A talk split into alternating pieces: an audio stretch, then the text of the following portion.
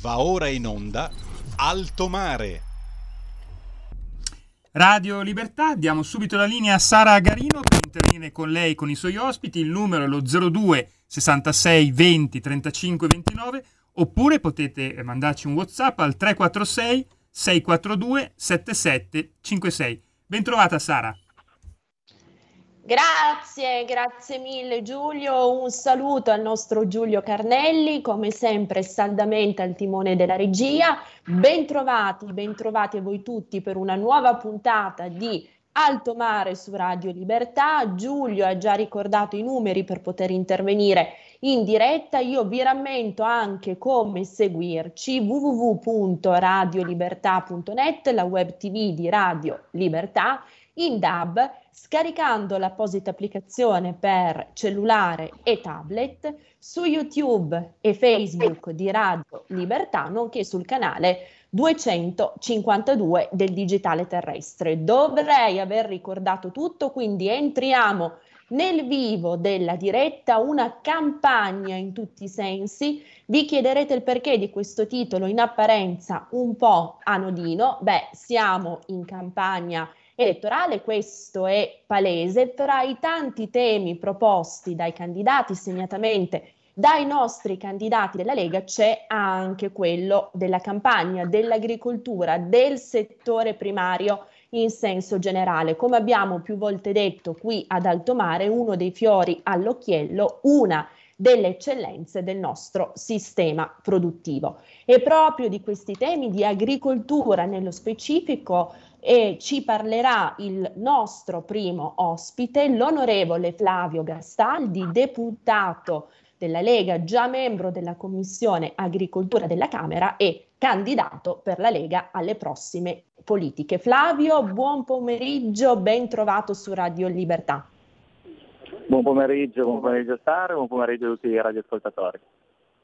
Grazie, grazie per essere ritornato a trovarci. Intanto saluto Claudio Verzola, responsabile delle relazioni istituzionali di AIS, Associazione Italiana Sicurezza Sussidiaria, con il quale durante il prosieguo della puntata apriremo un'altra finestra su un'altra campagna intesa come battaglia a favore e a sostegno di un settore, quello appunto della sicurezza privata, che negli ultimi due anni molto, molto ha patito a causa della pandemia, delle chiusure conseguenti alla pandemia e dell'assenza di risposte concrete ai bisogni del settore, risposte che per l'appunto non sono per, pervenute che ci si augura ricevere dal prossimo governo. Intanto buongiorno Claudio, ben trovato.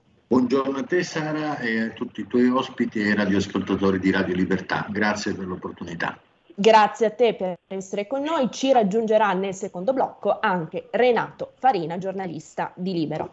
Flavio, onorevole Gastaldi, cominciamo naturalmente con te, Focus Agricoltura. Leggevo gli ultimi dati del centro studio di Coldiretti, 100.000 aziende agricole a rischio crack, un numero enorme, un'ecatombe per il settore, una bottiglia di olio su tre sparita, addio titola Coldiretti una bottiglia di olio su tre a causa dei rincari nei costi di produzione che hanno superato il più 50% e anche per la vendemmia in conseguenza della crisi energetica dovuta al conflitto in Ucraina quel più 35% dei costi sta mettendo in crisi e a rischio un altro canale, un altro settore, un'altra declinazione di eccellenza della nostra straordinaria agricoltura. Facciamo con te un attimino il punto, Flavio, su quello che sta succedendo.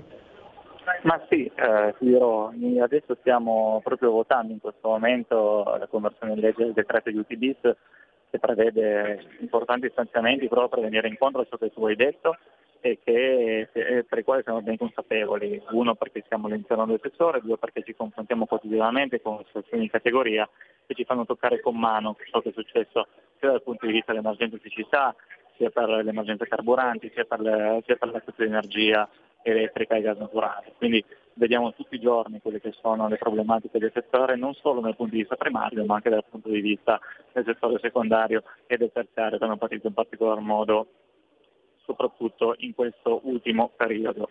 Eh, in particolar modo, visto che parlavi di eh, campagne, quindi di settore primario, eh, visto che stiamo proprio convertendo in questo momento il decreto di UTB, posso dire che stiamo per convertire un decreto legge che affronta nell'immediato, ecco, mettiamola così, l'emergenza siccità. Ne abbiamo parlato anche in un convegno che abbiamo eh, organizzato su Monviso a inizio di settembre.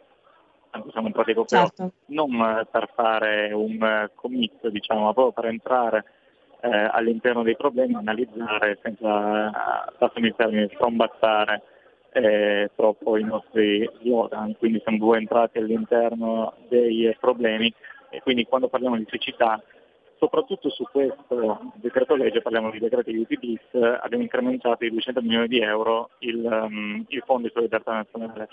In questo modo andiamo a sostenere imprese e cooperative agricole danneggiate che non hanno sottoscritto le coperture assicurative e protezione dal rischio. Su questo mm-hmm. abbiamo anche lavorato tantissimo sul fatto, abbiamo anche valutato l'opportunità di estendere la copertura assicurativa a prezzi agevolati eh, e renderla praticamente obbligatoria anche per altri, per altri settori. Certo che in questo modo qua col, ci sono delle compagnie assicurative che in, non vanno neanche più ad assicurare il raccolto, in quanto gli eventi calamitosi sono, sono, sono incrementati di molto negli ultimi tempi e quindi mm-hmm. eh, abbiamo anche analizzato diciamo, questo problema qua, ad oggi però sono stati diversi gli emendamenti, ma non siamo ancora, non siamo ancora riusciti a trovare una soluzione unitaria poter, per poter raggiungere un compromesso. L'obiettivo di questo certo. provvedimento, Sara. No, prego, prego Flavio, concludi pure il pensiero. No, dicevo che l'obiettivo è quello di permettere alle aziende di accedere agli interventi previsti per favorire una ripresa dell'attività certo. economica e produttiva. Vai a tutelare gli allevamenti, le coltivazioni permanenti e si recuperano diciamo, le anticipazioni culturali.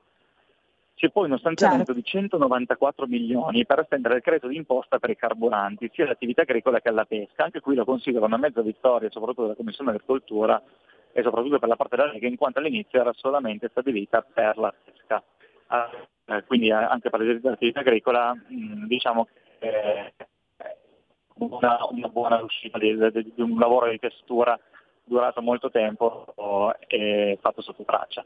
Ci sarà poi anche un contributo straordinario sotto forma di credito d'imposta per l'acquisto di energia elettrica e gas naturale. Questo mm-hmm. a livello totale però a favore delle imprese che hanno subito un incremento del costo per kilowatt superiore al 30% e poi ovviamente questo per tutti, ma anche per le imprese agricole, un rafforzamento del bonus energia sociale. Questo è quanto stiamo facendo in questo momento sul decreto aiuti, per aiuti bis per rispondere all'emergenza, soprattutto nel settore primario.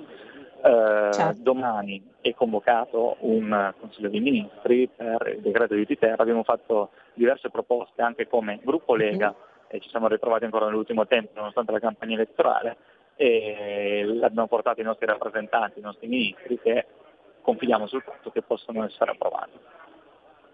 Assolutamente, guarda Flavio, io ti ringrazio per due ordini di motivi, perché in questo tuo primo intervento hai davvero enucleato con dovizia quelli che sono i problemi del settore, ma hai anche detto due cose in apparenza scontate, che certamente sono scontate in senso buono eh, per noi di Radio Libertà e per la Lega, ma che se estendiamo diciamo, l'orizzonte a tutto il panorama politico, così scontate, così naturali, così ovvie non sono. La prima, quella che hai detto in incipit, noi siamo ben consapevoli di quello che accade in questo settore perché parliamo con chi si occupa di questi temi, parliamo con gli agricoltori, parliamo con gli allevatori e stiamo sul territorio lì dove ci sono i problemi e dove è necessario dare risposte. Quindi, prima questione, il diciamo, valore assoluto della Lega, quello di essere una forza politica da sempre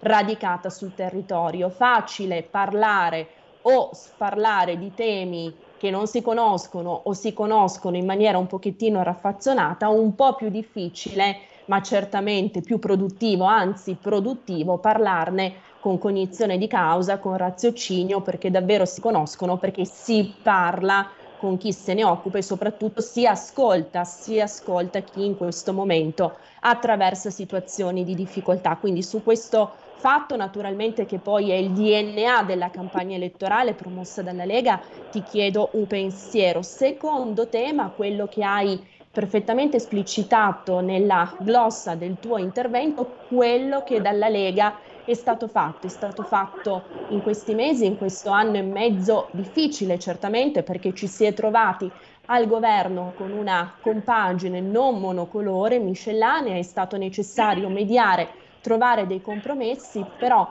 in maniera silente, forse troppo silente, la Lega al governo, sfidando eh, coloro i quali la pensavano e la pensano diversamente, è riuscita a portare a casa risultati considerevoli, a far passare diciamo, istanze che prima invece venivano neglette e per esempio a arginare, a impedire ulteriori ecatombe economiche come per esempio sarebbe stata, ne parliamo spesso qui ad alto mare, la riforma del catasto. Quindi ecco, anche su questo tema del far sapere nel corso di questa campagna elettorale tutto quello che la Lega, pur essendo al governo all'interno di una compagine non monocolore ha fatto, mi sembra che sia assolutamente importante, assolutamente centrale e significativo. Assolutamente, la Lega sapeva fin dall'inizio che entrare all'interno di un governo, come hai detto tu, non monocolore ma di, chiamiamolo, larghe intese, eh, avrebbe comportato sicuramente un'afflizione del del, del suo elettorato e questo infatti lo stiamo anche riscontrando, ma siamo sicuri di aver fatto però la scelta migliore per il fatto di aver dato aver messo al primo posto prima che il partito il paese. Ai tempi si diceva che gli statisti mettevano al primo posto eh, non le prossime elezioni ma il futuro delle prossime generazioni, con noi crediamo senza avere, senza avere eh, l'onore di essere degli statisti, però di aver messo al primo, al primo posto il, il, bene del paese. Siamo riusciti a ottenere diciamo, delle misure importanti, però uno aver sventato tantissimi attacchi e tantissime prove di forza che avrebbero voluto fare chi non ci voleva all'interno del governo per ripristinare la maggioranza giallorossa. È indubbio che tutto ciò che tu sventi non è qualcosa che può essere eh, sventolato, che può essere portato in mezzo alla gente. Eh, l'unica cosa che noi reputiamo una grandissima eh, battaglia, aver fatto una grandissima battaglia dopo il fatto di aver sventato tantissimi attacchi, proprio come quello che tu hai fatto sulle riforme catastro, ma sui diritti civili e su tantissime altre questioni che eh, una maggioranza di fatto traino giallo-rossa avrebbe poi, avrebbe poi portato. Ed è indubbio che ha portato tantissimo lavoro, però siamo riusciti a ottenere delle misure importanti, anche non solo aver sventato ciò che la maggioranza giallo-rossa voleva far passare in barba anche al fatto che noi fossimo in maggioranza di governo, ma tipo un nuovo annullamento delle aliquote sugli oneri generali di sistema, un credito d'imposta mm-hmm. senza avere il problema di cessioni o sconti in fattura che, di cui si sta parlando tantissimo con il super bonus eh, per le imprese mm-hmm. energivore, l'allargamento dei beneficiari eh, delle agevolazioni per i utenti domestici. Io credo che però ad oggi, in quattro anni e mezzo, Sara, noi abbiamo lavorato tantissimo sulle emergenze abbiamo lavorato eh, proprio per mancanza di, di, di tempo, dei tempi parlamentari, sulla costruzione del nuovo futuro. Io credo che dobbiamo di nuovo tornare a lavorare in prospettiva e diciamo, tornare a voltare pagina per dotarci di una politica energetica, chiamiamola così, di ampio respiro, ciò che non è stato fatto in questi anni. Investire sui registri sbloccare le frazioni di gas naturale, eh, puntare su siti di stoccaggio per far fronte alle crisi, meno burocrazia sui piani di produzione, approvvigionamento energetico, potrei ancora andare avanti per anni, però su questa questione qua, soprattutto sull'approvvigionamento energetico, noi dobbiamo veramente aprire un capitolo veramente enorme. A proposito, visto che stiamo parlando soprattutto del settore primario, abbiamo lavorato tantissimo come, come gruppo Lega della Commissione Agricoltura proprio sul parco solare, è una delle eh, grandi conquiste che è stato portato avanti, seppur azzoppata, vi spiego poi il perché. Flavio, eh, scusa, abbiamo... sul... Non, non, abbiamo sentito bene, sul... Par- parco agrisolare. Ottimo perché c'è, c'è, un po' di sottofondo derivante dall'aula, chiedo scusa ai radioascoltatori. Dai, dai lavori parlamentari, certo. E sul parco agrisolare, e questo era importantissimo oltretutto perché è stato fatto passare per il settore primario, ma noi dovevamo, dovevamo farlo passare anche per il settore secondario, soprattutto perché in questo momento qua saturare i capannoni di pannelli fotovoltaici deve essere prima, eh, uno dei primi obiettivi che deve avere il prossimo governo. In questo modo qua soprattutto le imprese energivore avranno energia direttamente dai loro tetti. In questo modo qua si riuscirà anche a togliere non solo eh, l'amianto oppure i tetti ammalorati, efficientare anche dal punto di vista energetico, dal punto di vista dell'isolamento, i tetti dei propri capannoni per mantenere quei 16 gradi che sono stati dati dalle ultime indicazioni del Ministero della Transizione Ecologica.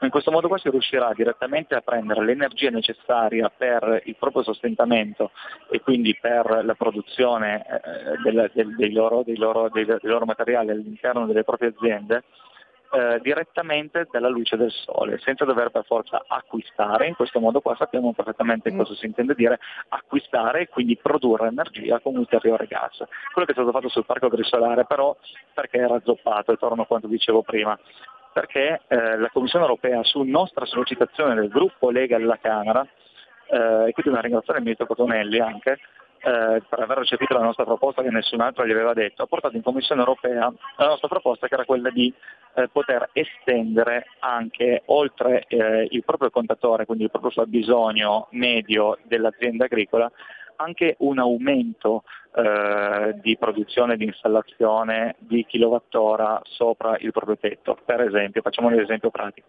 se un'azienda agricola consuma 10 kilowatt, ad oggi per il, il decreto del bando del parco del solare possono installare 10 kW di fotovoltaico, mentre invece noi uh-huh. chiedevamo che potesse saturare il proprio tetto. Uh-huh.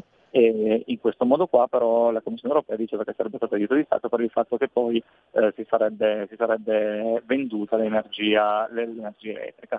Que- noi ovviamente mm. non molliamo su, que- su, questa, su, queste questioni qua per il fatto che in questo momento qua abbiamo bisogno di eh, produrre più e diversificare il più possibile eh, l'approvvigionamento energetico proprio per liberarci da ciò, dagli errori che sono stati fatti in passato e quindi in maggior ragione dal gas russo. Ma non solo la questione del gas russo, io dico anche che tutto ciò che è stato fatto eh, per diversificare gli approvvigionamenti della Russia in sé eh, non, sono, non saranno risolutivi in quanto anche il gas che è stato acquistato purtroppo è stato acquistato da paesi che sono eh, instabili politicamente, quindi dall'oggi al domani ci potremmo ritrovare senza fornitura e quindi a maggior ragione certo. noi dobbiamo riuscire ad avere eh, un'autoproduzione il più possibile, soprattutto da fonti rinnovabili, ma qui possiamo sfruttare il biogas possiamo, e qui abbiamo lavorato tantissimo soprattutto sul biogas e anche sulla uh-huh. trasformazione in biometano che l'abbiamo veramente eh, sostenuta, sostenuta tantissimo perché il biometano in questo momento qua è una delle grandi è una delle grandi sfide che ci attende nel prossimo periodo e di cui parleranno sicuramente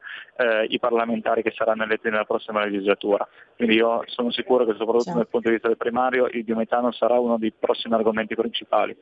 Ma poi anche tutta l'altra questione di, di, di rigassificatori, termino, e uh-huh. anche sul nucleare. Il nucleare stiamo veramente eh, facendo una battaglia enorme per sfondare quel muro di ipocrisia che è stato portato ancora da Chernobyl e che ad oggi nel 2022 non ha più alcun senso. Abbiamo dei reattori di quarta generazione, eh, i depositi delle scorie potranno essere tranquillamente sicurissimi e poi stiamo veramente andando nel giro di 30 anni ad arrivare alla fusione nucleare quindi ancora un piccolo passo per arrivare ancora all'ultimo grado che è la fusione nucleare, che è quella che veramente ci porterà al, um, al, all'autonomia, quindi anche per la, um, anche per la certo, all'indipendenza energetica, senza dover, ovviamente per esempio nella mia provincia di Cuneo abbiamo tantissime vallate, non dobbiamo dimenticarci mhm. l'idroelettrico. L'idroelettrico è una fonte veramente importante soprattutto per il punto di vista della siccità che non abbiamo ancora menzionato in questa conversazione, ma che soprattutto nella mia provincia di Cuneo ha veramente colpito tantissime aziende agricole. Soprattutto poi è stata emanata eh sì. dal, dal sottosegretario Centinaio, proprio ancora questo, e veramente termino, un, um, un, un, decreto ministeriale che va proprio a sostegno dei risicoltori che sono stati veramente colpiti dalla siccità, sia dal punto di vista quantitativo che dal punto di vista qualitativo. Bravissimo, bravissimo Flavio per aver menzionato anche questo ulteriore provvedimento promosso dal nostro sottosegretario Gianmarco Centinaio e grazie per aver menzionato anche il tema. Torneremo a parlarne anche con te naturalmente in una prossima puntata di Alto Mare del nucleare pulito di nuova generazione, sicuro che, come ha più volte sottolineato anche Matteo Salvini, sarebbe tra l'altro una filiera di approvvigionamento totalmente endemica, nostra, europea. Potremmo davvero fare tutto in proprio in casa nostra Diverso il discorso delle rinnovabili che chiaramente per quanto auspicabili e apprezzate risentono ancora della componentistica che per la stragrande maggioranza, per la quasi totalità, è di matrice cinese, un paese che certamente dell'attenzione per l'ambiente e anche dei diritti umani non fa di sicuro il suo cavallo di battaglia. Flavio, grazie davvero per essere stato con noi, per questa tua testimonianza. Voglio salutarti ripetendo una frase bellissima che ci hai regal- re- regalato poc'anzi, costruire un nuovo futuro. Credo che sia davvero il punto di partenza anche per quella che sarà la grande festa di popolo e di famiglia di Pontida domenica, domenica 18 settembre sul nostro pratone storico. Grazie a voi, grazie a voi, ci vediamo tutti a Pontida domenica. Grazie, grazie mille Flavio e buon proseguimento di lavoro. Grazie, grazie davvero. Rientriamo allora in studio, anzi per la verità ne siamo mai usciti figuratamente parlando. Parliamo adesso di sicurezza privata, come abbiamo accennato all'inizio, lo facciamo con Claudio Erzola.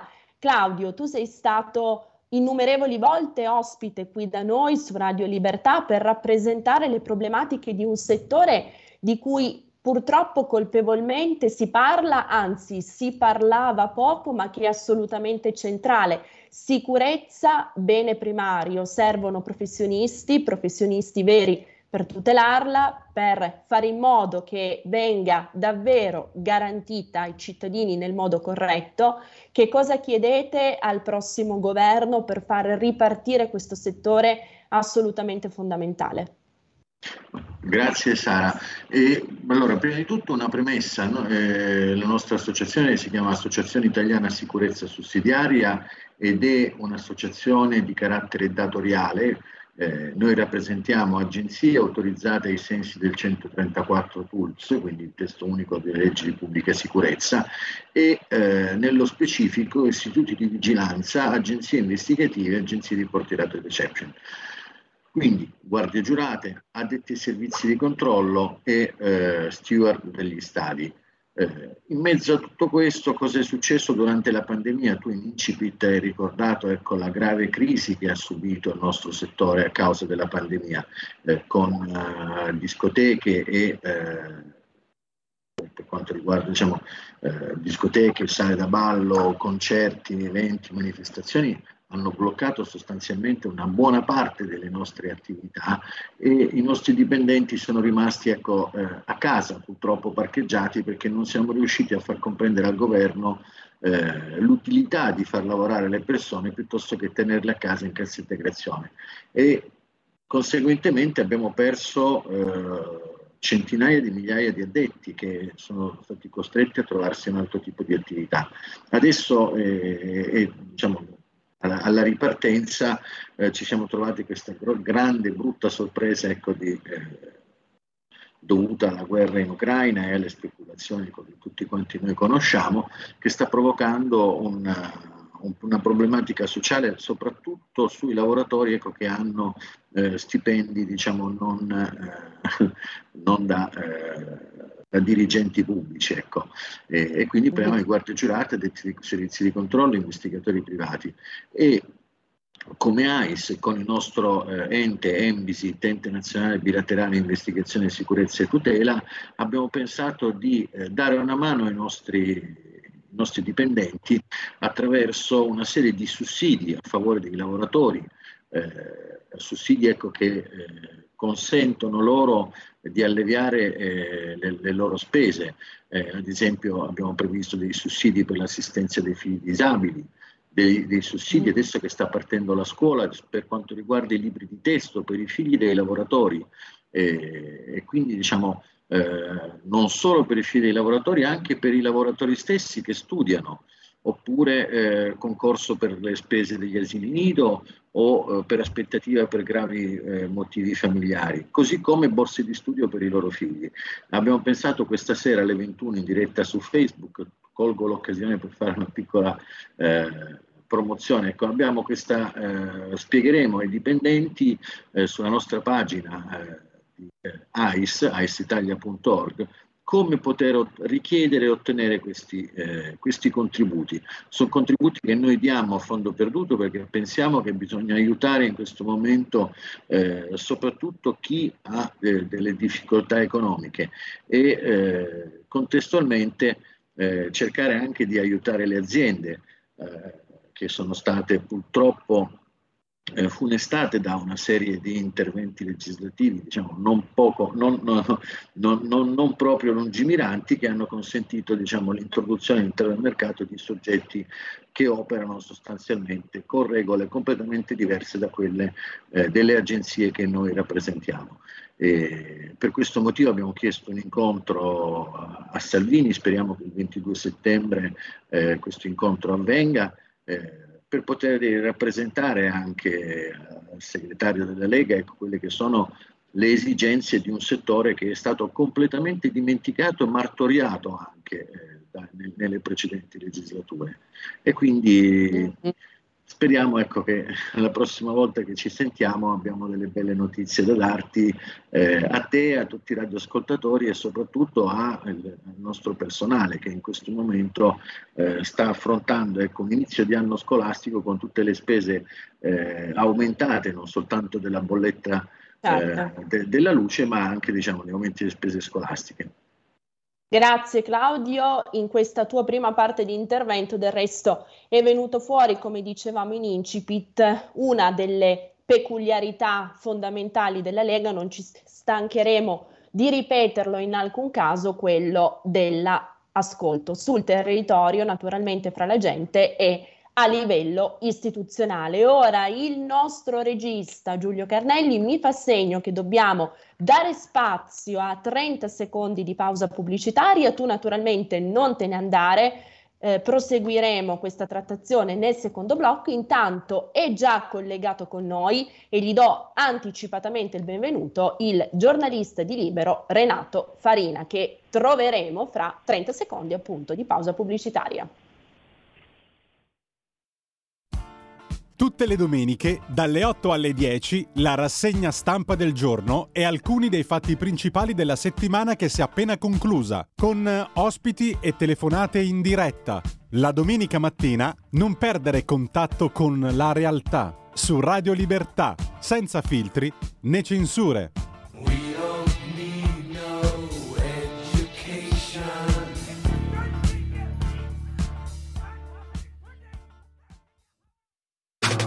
Stai ascoltando Radio Libertà. La tua voce libera, senza filtri né censura. La tua radio.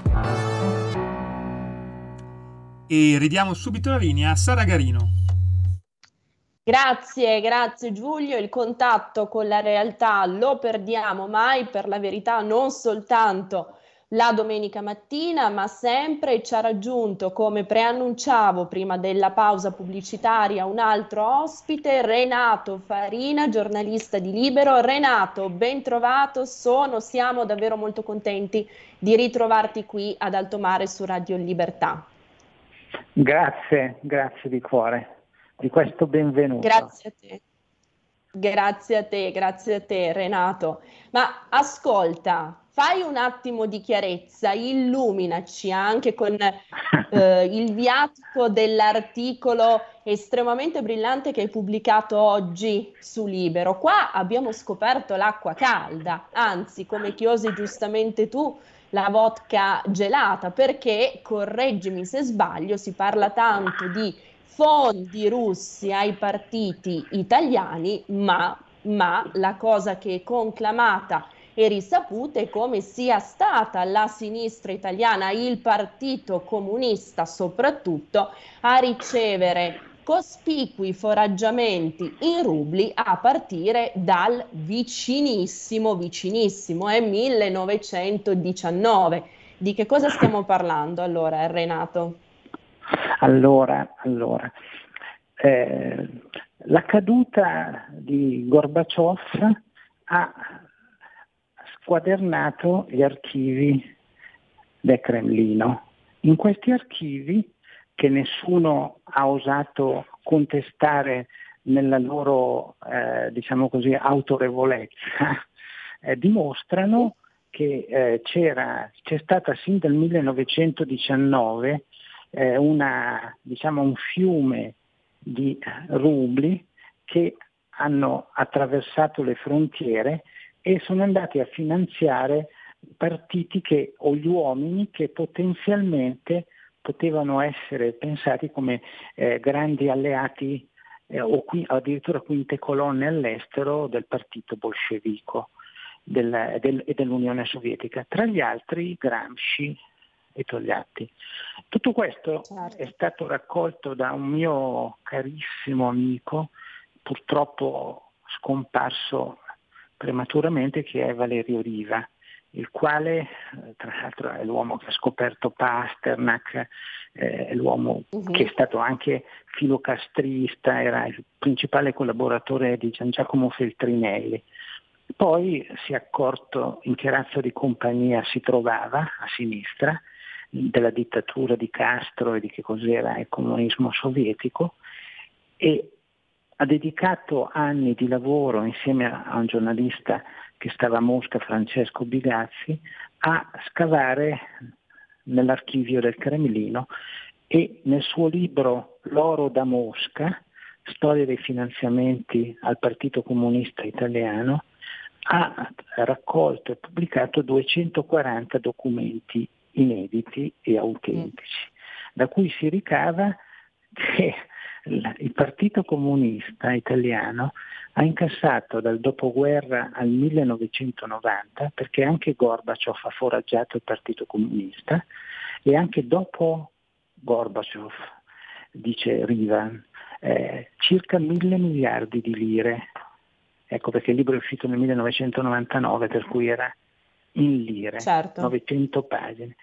Allora, mille miliardi di lire, una cifra enorme e non è vero che Berlinguer abbia, mentre, nel mentre parlava di questione morale, in realtà uh-huh. incassava non so quanto eticamente possibile eh, soldi da, da, da, da Mosca da Mosca. Certo. Poi eh, evidentemente Mosca non gradiva certe posizioni di Berlinguer, ma come diceva eh, pecunia non olet, no? Ecco. E per cui eh, sì. la Russia preferiva, la Russia, anzi l'Unione Sovietica preferiva finanziare la corrente di Cossutta, no? ma certo. anche il partito raccoglieva, raccoglieva denaro a profusione, no? ed era certo. una cosa nota e praticamente accettata. Eh? Accettata, uh-huh. perché eh, io ricordo che nel suo diario, Andreotti, il diario del 1947, diceva, vabbè, lo scriveva allora, eh, nel 1947, diceva, uh-huh. sappiamo che arrivano rubli dalla Russia, ma dice, è pur sempre liquidità che arriva in Italia e viene spesa in Italia. Questo fa un po' ridere, ma, eh, ma, così, ma era così. C'è una cosa in certo. più che io oggi ho scritto. Allora, questi soldi non è che erano stampati o erano prodotti da una uh, democrazia, mi spiego, che cerca di sostenere la libertà di un paese, come è capitato in quegli anni di, eh, con, eh, do, allorché gli Stati Uniti d'America finanziavano sicuramente la democrazia cristiana e altri partiti che si opponevano all'Unione Sovietica, ma questo uh-huh. eh, era comunque il sostegno un paese, di un paese alleato a forze che contrastavano chi finanziato dal nemico, no? dal nemico ufficiale, eh, certo. eh, cercavano di supportarlo. Ma questo diamolo per scontato, dicono tutti che è una vecchia storia. Qual è la questione? I soldi che sono arrivati in Italia erano spremuti dai detenuti del Gulag, cioè il modo eh con cui l'Unione Sovietica creava fondi, eh, monete, eh, fondi per le sue casse da destinare all'estero arrivavano da lì. Ad esempio, dagli ZEC, eh, vero? Dagli ZEC dagli ZEC e dai dolori, io non, so, non sono, leggo, ma eh, basta pensare ai racconti eh, di Shalamov dalle miniere d'oro della Colima, no? eh, a Magadan, mm-hmm. nell'estremo nord-est della, della Siberia, no?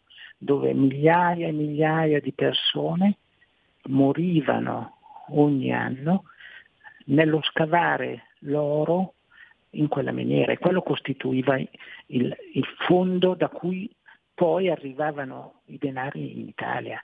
Allora, cosa è successo? Che il Partito Comunista, de, eh, quando è finito il comunismo, però non è che ha restituito i soldi alla Russia, no? o ha cercato di risarcire i figli di questi detenuti, no? Quando si è scoperto eh no. che cos'era l'arcipelago Gulag. No, se l'è tenuti. Allora, in questo momento preciso, nelle, eh, c'è una riserva di circa mezzo 500 mil- milioni di euro no? che sono, esatto. eh, diciamo così, la cassaforte, eh, stanno nella cassaforte di 68 fondazioni mm-hmm. che sono coordinate dalla fondazione numero uno che è la fondazione Enrico Berlinguer.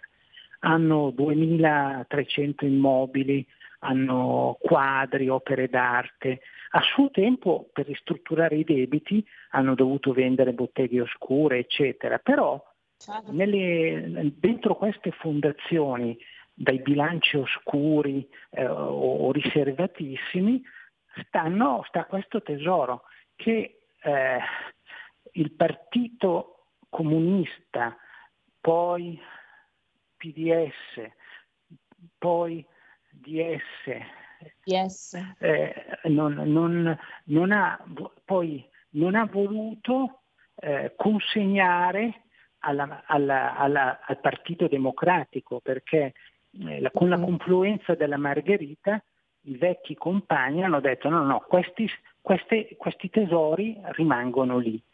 Ma è evidente è nato rosso, rosso e bianco, diciamo dal punto di vista iconografico sembra un po' la guerra delle due rose, no? fra i Lancaster e gli York. Sì, eh, io non, eh, spero di non essere noioso a dire queste cose, ma non le dice nessuno. Tutt'altro. Questo è, è, il problema. E le cifre che io ho fatto di mezzo eh, miliardo di euro. Eh, non sono un'invenzione mia, sono state esito di una inchiesta del Sole 24 ore che non è certo. eh, che su, almeno sui soldi sa contarli, ecco quelli degli altri. No? Certo Renato, mezzo, mezzo eh. miliardo di euro, dicevi 2.399 immobili, 410 opere d'arte, di questo stiamo parlando e quindi possiamo chiusare. Di che cosa stiamo parlando quando saltano fuori allora, queste notizie roboanti? Eh certo, ci vorrebbe una no, scusa, scusa, scusa, scusa, scusa se, se, ti ho interrotto. Renato, dicevo che cosa di, di, di che cosa stiamo parlando quando saltano fuori queste notizie roboanti che tra l'altro contraddicono in pieno il principio di falsificabilità di Popper, dicono tutto dicendo niente, ma di questo voglio che sia tu naturalmente a parlarci, prima però se sei d'accordo, dato che la riflessione porta naturalmente qui, vorrei aprire una parentesi perché ieri il nostro ospite Claudio Verzola, non nelle vesti di ICE, ma come eh, curatore, coordinatore dell'associazione Eureka Idee per l'Italia e l'Europa, ha partecipato a un interessantissimo convegno, peraltro trasmesso anche da Radio Libertà, sulla figura di Mikhail Gorbaciov. Chi era, che cosa resta? Questo convegno tra gli altri, oltre ad Angelo Polimeno Bottai che ha moderato ad Andrew Spannaus, all'ambasciatore Umberto Battani, ha partecipato anche l'ambasciatore russo presso la Santa Sede. Eh, Claudio, facciamo, apriamo una parentesi, facciamo un veloce focus su questo. Grazie Sara saluto il dottor Farina eh, che stavo seguendo con molta attenzione per le sue brillanti ecco, eh, considerazioni e, e, il lavoro ecco, che è stato svolto eh, per poter affermare ecco, quanto è stato detto finora. Nel corso del, dell'evento che noi avevamo, eh, che abbiamo organizzato per eh, discutere della figura di Gorbaciov, di quello che è stato e di quello che ha lasciato, perché diciamo, eh, dopo Gorbaciov sappiamo ecco, tu, tutti quello che è successo e quello che sta ancora succedendo eh, da quelle parti, abbiamo affrontato anche in maniera spot, eh, visto che la notizia era appena giunta, eh, benché diciamo, minimizzata dal eh, presidente del Copasi Turso, eh, abbiamo posto la domanda all'ambasciatore della Federazione Russa presso la Santa Sede su eh, se, se, era vero o meno. E lì si è aperto, diciamo, ovviamente eh, l'ambasciatore ha negato definendo una fake news, eh, il gioco delle parti ci sta, ma eh, un interessante contributo è stato dato, è stato fatto da Andrew Spanhaus che è un giornalista americano eh, che ha ricordato che comunque queste azioni che tecnicamente si chiamano azioni di influenza eh, vengono fatte da tutti gli stati, soprattutto gli stati più forti, diciamo, eh, chi un, un, vuole eh, giocare un ruolo di egemonia eh, nel mondo e quindi è una normale, normalissima prassi eh, quella di eh, diciamo, tentare di influenzare eh, la politica degli altri stati attraverso azioni di tipo informativo, di o di disinformazione. E, e, Spanhaus pro, pro, proponeva, dice, ma perché non parlarne a questo punto alla, alla luce del sole? Ecco, eh, prendiamo i soldi delle, dagli americani, dai russi, dai cinesi, dai francesi, da San Marino, adesso cerco di drammatizzare, perché alla fine eh, del, di, di, tutta quanta questa narrazione eh, quello che emerge è che queste azioni di influenza sono sempre state eh, condotte da eh, diciamo, le grandi potenze eh, dall'una e dall'altra parte. E, e quindi diciamo, piuttosto che scandalizzarsi sul fatto che questo avviene, perché comunque è incontrovertibile che eh, sia avvenuto e continua a avvenire, piuttosto cercare di portare alla luce del sole quelle che sono queste influenze, eh, dove ci vogliono portare, chi vogliono condizionare, eh, diciamo, qual è il fine ultimo eh, di quell'obolo che eh, può essere anche in questo momento una criptovaluta, eh, ci porta poi a eh, divergere da quelli che possono essere magari gli interessi strategici della nostra nazione. Parlo come, come, come italiano. è indubbio che l'Italia, visto il suo ruolo sia stata investita in più ondate a seconda ecco, dei vari momenti della storia di queste eh, azioni di influenza e eh, ci auguriamo ecco, che non continuino eh, che ci sia almeno una consapevolezza eh, maggiore rispetto a quelle che sono le forze politiche attualmente in campo, visto che in questo momento diciamo, gli schieramenti non sono più due eh, e quindi diciamo, i, i, player possibili per il futuro eh, diciamo, potrebbero essere anche altri. Chiudo ecco, la, la digressione. Grazie, grazie Claudio per il contributo. Torniamo subito da Renato Farina per la replica chiaramente su questo, ma poi Renato ti, ti, ti chiederei, ti chiedo di sviscerare più in profondità quel, quel discorso rispetto al quale ti ho interrotto poc'anzi, anche del montare un caso senza circostanziarlo, senza fare nome, cognomi, dati certi, ma informazioni sì, sicure e documentabili. Allora, Troppo facile così. È una, eh, questo modo di agire è addirittura vergognoso, è chiaramente vergognoso perché allora guardiamo le rassegne stampa dei giornali. Eh, il dire e non dire in realtà è peggio del dire perché alla fine a risultare impiccato è Dini, no? ed è stato fatto con un linciaggio come una volta si faceva in America contro i neri. No? Sono loro per forza i colpevoli, a prescindere dalle, da qualsiasi cosa. Questo è incredibile perché prima hanno diffuso notizie generiche, no? cioè da Washington, dopodiché dicono che l'hanno segretato uh-huh. questo documento, per cui è come dire noi abbiamo, forse abbiamo delle, abbiamo delle prove, però non ve le facciamo vedere. In questo modo mm. si diffonde una, eh, un, è, è, il classico fumus persecutionis, no?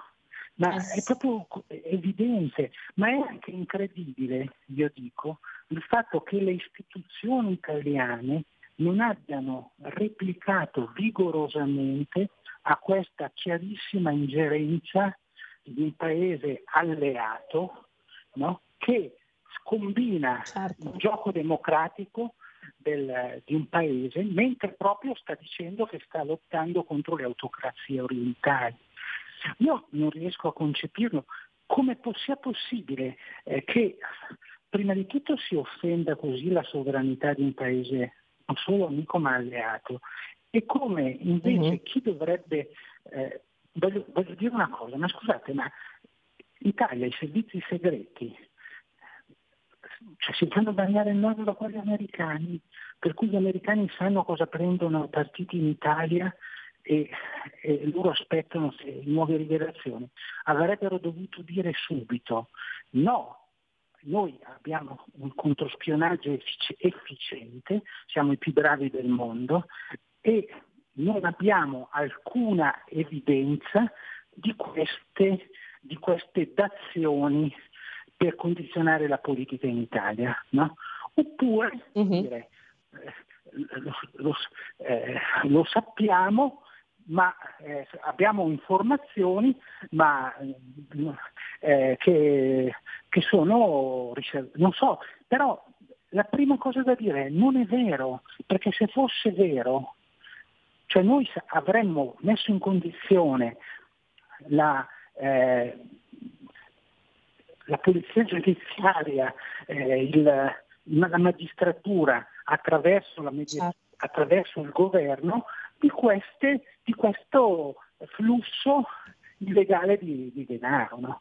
Allora, certo. Eh, per cui mi è sembrato debolissima la risposta di Gabrielli, debolissima. Eh, cioè, nel senso che io mi aspetto eh, anche un moto di orgoglio, dice, ma voi come vi permettete di eh, gettare fango così, dicendo vedremo per ora, per ora non c'è nessuna evidenza sul partito sull'Italia, però eh, mm-hmm. altri fanno soffia, soffiano sul fuoco, per cui il tale ambasciatore ritenuto autorevole dice ma certo che ci sono finanziamenti all'Italia, no? eh, ma cosa, cioè, come si fa a mettere questa cosa? Cioè, un governo italiano amico avrebbe dovuto ricevere questo dossier prima e avrebbe al massimo chiesto agli Stati Uniti di tenerlo riservato fino alla fine delle elezioni, perché eh, avrebbe scombinato il gioco democratico in modo illeg- illegittimo. Cioè, questo è un modo occulto di finanziare la sinistra, punto.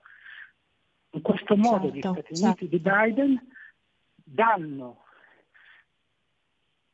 danno propaganda alla sinistra insinuando insinuando peccati mortali di tradimento nella, nella, nell'alleanza che sta eh, chiaramente vincendo, no? secondo tutti. Tutti i sondaggi, ma anche il sentore, eh, basta girare per strada, ascoltare cosa dicono le persone. No? Ma questo, uh-huh. voi sapete che la propaganda è misurabile in contanti, no? Cioè, uh-huh. un'ora di trasmissione di eh, talk sì. show in cui si butta fango da una parte, no? Perché tu sei sempre anche, quando sei costretto a difenderti senza poter avere in mano quello di cui sei accusato, no? Esatto. Magari si scoprirà esatto. che questo dossier non c'è niente, mi spiego, no? Però intanto certo. è segretato. Ma poi ascolta Renato, tra due paesi amici, tra due paesi alleati, come minimo questo fantomatico dossier avrebbe dovuto essere compulsato dagli Stati Uniti all'Italia. L'Italia avrebbe dovuto, eh, cioè i servizi italiani se funzionasse un rapporto corretto, avrebbero dovuto trovare riscontri. Mi spiego? Mm-hmm. Come è successo con il dossier Mitrokin, no? nessuno l'ha tirata fuori, ma eh, fu tenuto bloccato un anno perché non si voleva tirare fuori il nome di Cossutta, no? perché avrebbe danneggiato una parte politica mentre si andava verso le elezioni, no? era 99.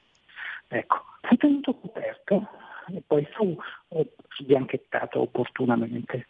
No? Ecco, questo è il famoso, il famoso certo. La famosa vignetta di Forattini per cui D'Alema chiese non so se 10 miliardi di risarcimento che gli furono negati mm. da un giudice unitario savio. Ecco. Certo. Ma ecco poi Renato, un'altra cosa che hai giustamente fatto notare tu, perché come rilevavi è importante e doveroso che si faccia chiarezza su questi temi e che si dicano le cose per quelle che sono, per come stanno. Quando, e ti chiedo di ricordarmi chi fosse all'epoca al governo, quando era arrivato in epoca di Covid, nel pieno della prima ondata di Covid, un aereo con medici, infermieri, assistenti sanitari russi benignamente inviato da Mosca in Italia. Chi c'era al governo in quel momento? Ti chiedo di ricordarmelo. Non mi pare che fosse Matteo Salvini, allora, aveva accolto il tutto a braccia Rossi. aperte. Eh, ecco, ma soprattutto bisogna dire che quell'aereo aveva, ospitava 102 agenti del, del, del, dei servizi segreti russi, che sono anche medici, perché i servizi segreti, la tradizione russa specialmente, eh, sa arruolare eh, scienziati, eccetera, eccetera. E loro hanno questi, questo gruppo di persone ha avuto mano libera. No? Eh, è stato, io lo scrissi a suo tempo, tra l'altro, cioè, questo è una cosa, cioè, allora in cambio del fatto che hanno eh, spolverato qualche ospizio e gliene siamo grati, no? e hanno fatto qualche iniezione, perché loro non avevano medicinali portentosi, tant'è che eh, mm-hmm. anzi sono venuti in Italia nel momento in cui loro hanno ancora esploso il, il Covid, sono venuti in Italia e sono andati proprio nel punto nevralgico dell'esplosione del Covid per vedere come l'Italia reagiva alle emergenze, chi, qual era la vera gerarchia del potere in questo paese, eccetera, eccetera. Allora, a me risulta che fu Conte a volerli a tutti i costi e a dare eco e insieme ai ministri eh, che diedero ovviamente il consenso non, non risulta che siano posti con considerazioni eh, tipo, eh, di opportunità come quelle che sto dicendo io, no? eh, ministri Guerini e Speranza, no? Guerini che del PD ah. e Speranza alla difesa, eh? quindi con un ruolo diciamo così, molto sensibile eh, dinanzi all'arrivo di un aereo militare russo, no? E dall'altra Speranza, no? che probabilmente non sapeva niente anche perché non è in grado di capire niente di queste cose. Eh, Probabilmente. Lo dico, Probabilmente. Con molto rispetto per, per la, la, sua onestà e la sua moralità, però cioè, quando uno le buon no, come si dice dalle nostre parti, le buon no, è mica colpa sua, ma magari eh, metterlo lì a, a, scrivere libri in cui eh, quando il Covid sta ancora eh, arrampicandosi sulla pelle degli italiani a dire come ho sconfitto, come si sconfigge il Covid, mi sembra certo. che dimostra una non alta preparazione. Poi ricordiamoci anche come, D'Ale, come Di Maio eh, volle accorse i cinesi, no? Ecco. eh sì. eh, reclamizzandone l'opera senza dire che non li abbiamo pagati per questo, no? e ci hanno venduto una mediazione, diciamo così, generosa di D'Alema dei sistemi di, respiratori, non, so, non mi ricordo come si chiamano perché è una parola che mi ha fatto stare così male che non oso ripeterla, cioè quella specie di eh, apparecchi per... Ventilatore polmonare. Sì, sì. Ecco, non riesco neanche a pronunciarla questa cosa. E, Hai ragione. Che, che tra, l'altro, tra l'altro, scusa se ti interrompo Renato, siamo quasi in chiusura, giusto per fare far fare una glossa anche su questo tema a Claudio. Tu prima eh, giustamente menzionavi i ZEC facendo riferimento all'arcipelago Gulag, sono stati gli ZEC, con, con il loro lavoro, anzi con il loro sfruttamento, con la loro schiavitù, a mettere insieme copeco dopo copeco queste ingenti ricchezze con cui poi l'Unione Sovietica ha foraggiato eh, gli altri partiti comunisti mondiali e soprattutto quello italiano. Vorrei proporre a te, al nostro pubblico, un paragone su cui eh, mi piacerebbe continuare a confrontarmi con te, Renato, in una prossima puntata di Alto Mare, anche il tema degli uiguri, questa minoranza musulmana che viene ah, sì. barbaramente sfruttata nello Xinjiang in Cina, ma da lì, proprio da quella regione, proviene oltre il 20% del cotone utilizzato nel mondo. Quindi corsi e ricorsi della storia, la storia si ripete mai per identità perfette, ma le dinamiche sottese sono sempre quelle. Eh, abbiamo ancora un, un minuto, un minuto e mezzo trattabile, mi dice Giulia. Allora Claudio, abbiamo un attimino eh, deviato in senso positivo dal comparto della sicurezza, ma questo è anche il bello della diretta per il tuo trascorso, naturalmente il pubblico di Alto Mare lo sa, mastichi anche questi temi, quindi ti chiedo davvero una velocissima glossa su eh, tutte queste riflessioni che con Renato Farina abbiamo promosso in questa mezz'ora. Ma, eh, diciamo, chiudere dopo, eh, dopo, il dottor Farina è un po' difficile. Diciamo ecco che eh, tutte queste azioni vengono tecnicamente eh, definite come attività di influenza, che non sono altro che attività di intelligence, diciamo, eh, non ordinaria attraverso la quale si cerca di determinare a proprio vantaggio la politica eh, di un paese. Perfetto. Sono attività aggressive, eh, quindi diciamo principalmente di natura offensiva, perché tendono ad aggredire il paese eh, diciamo, di interesse per influenzare il processo decisionale.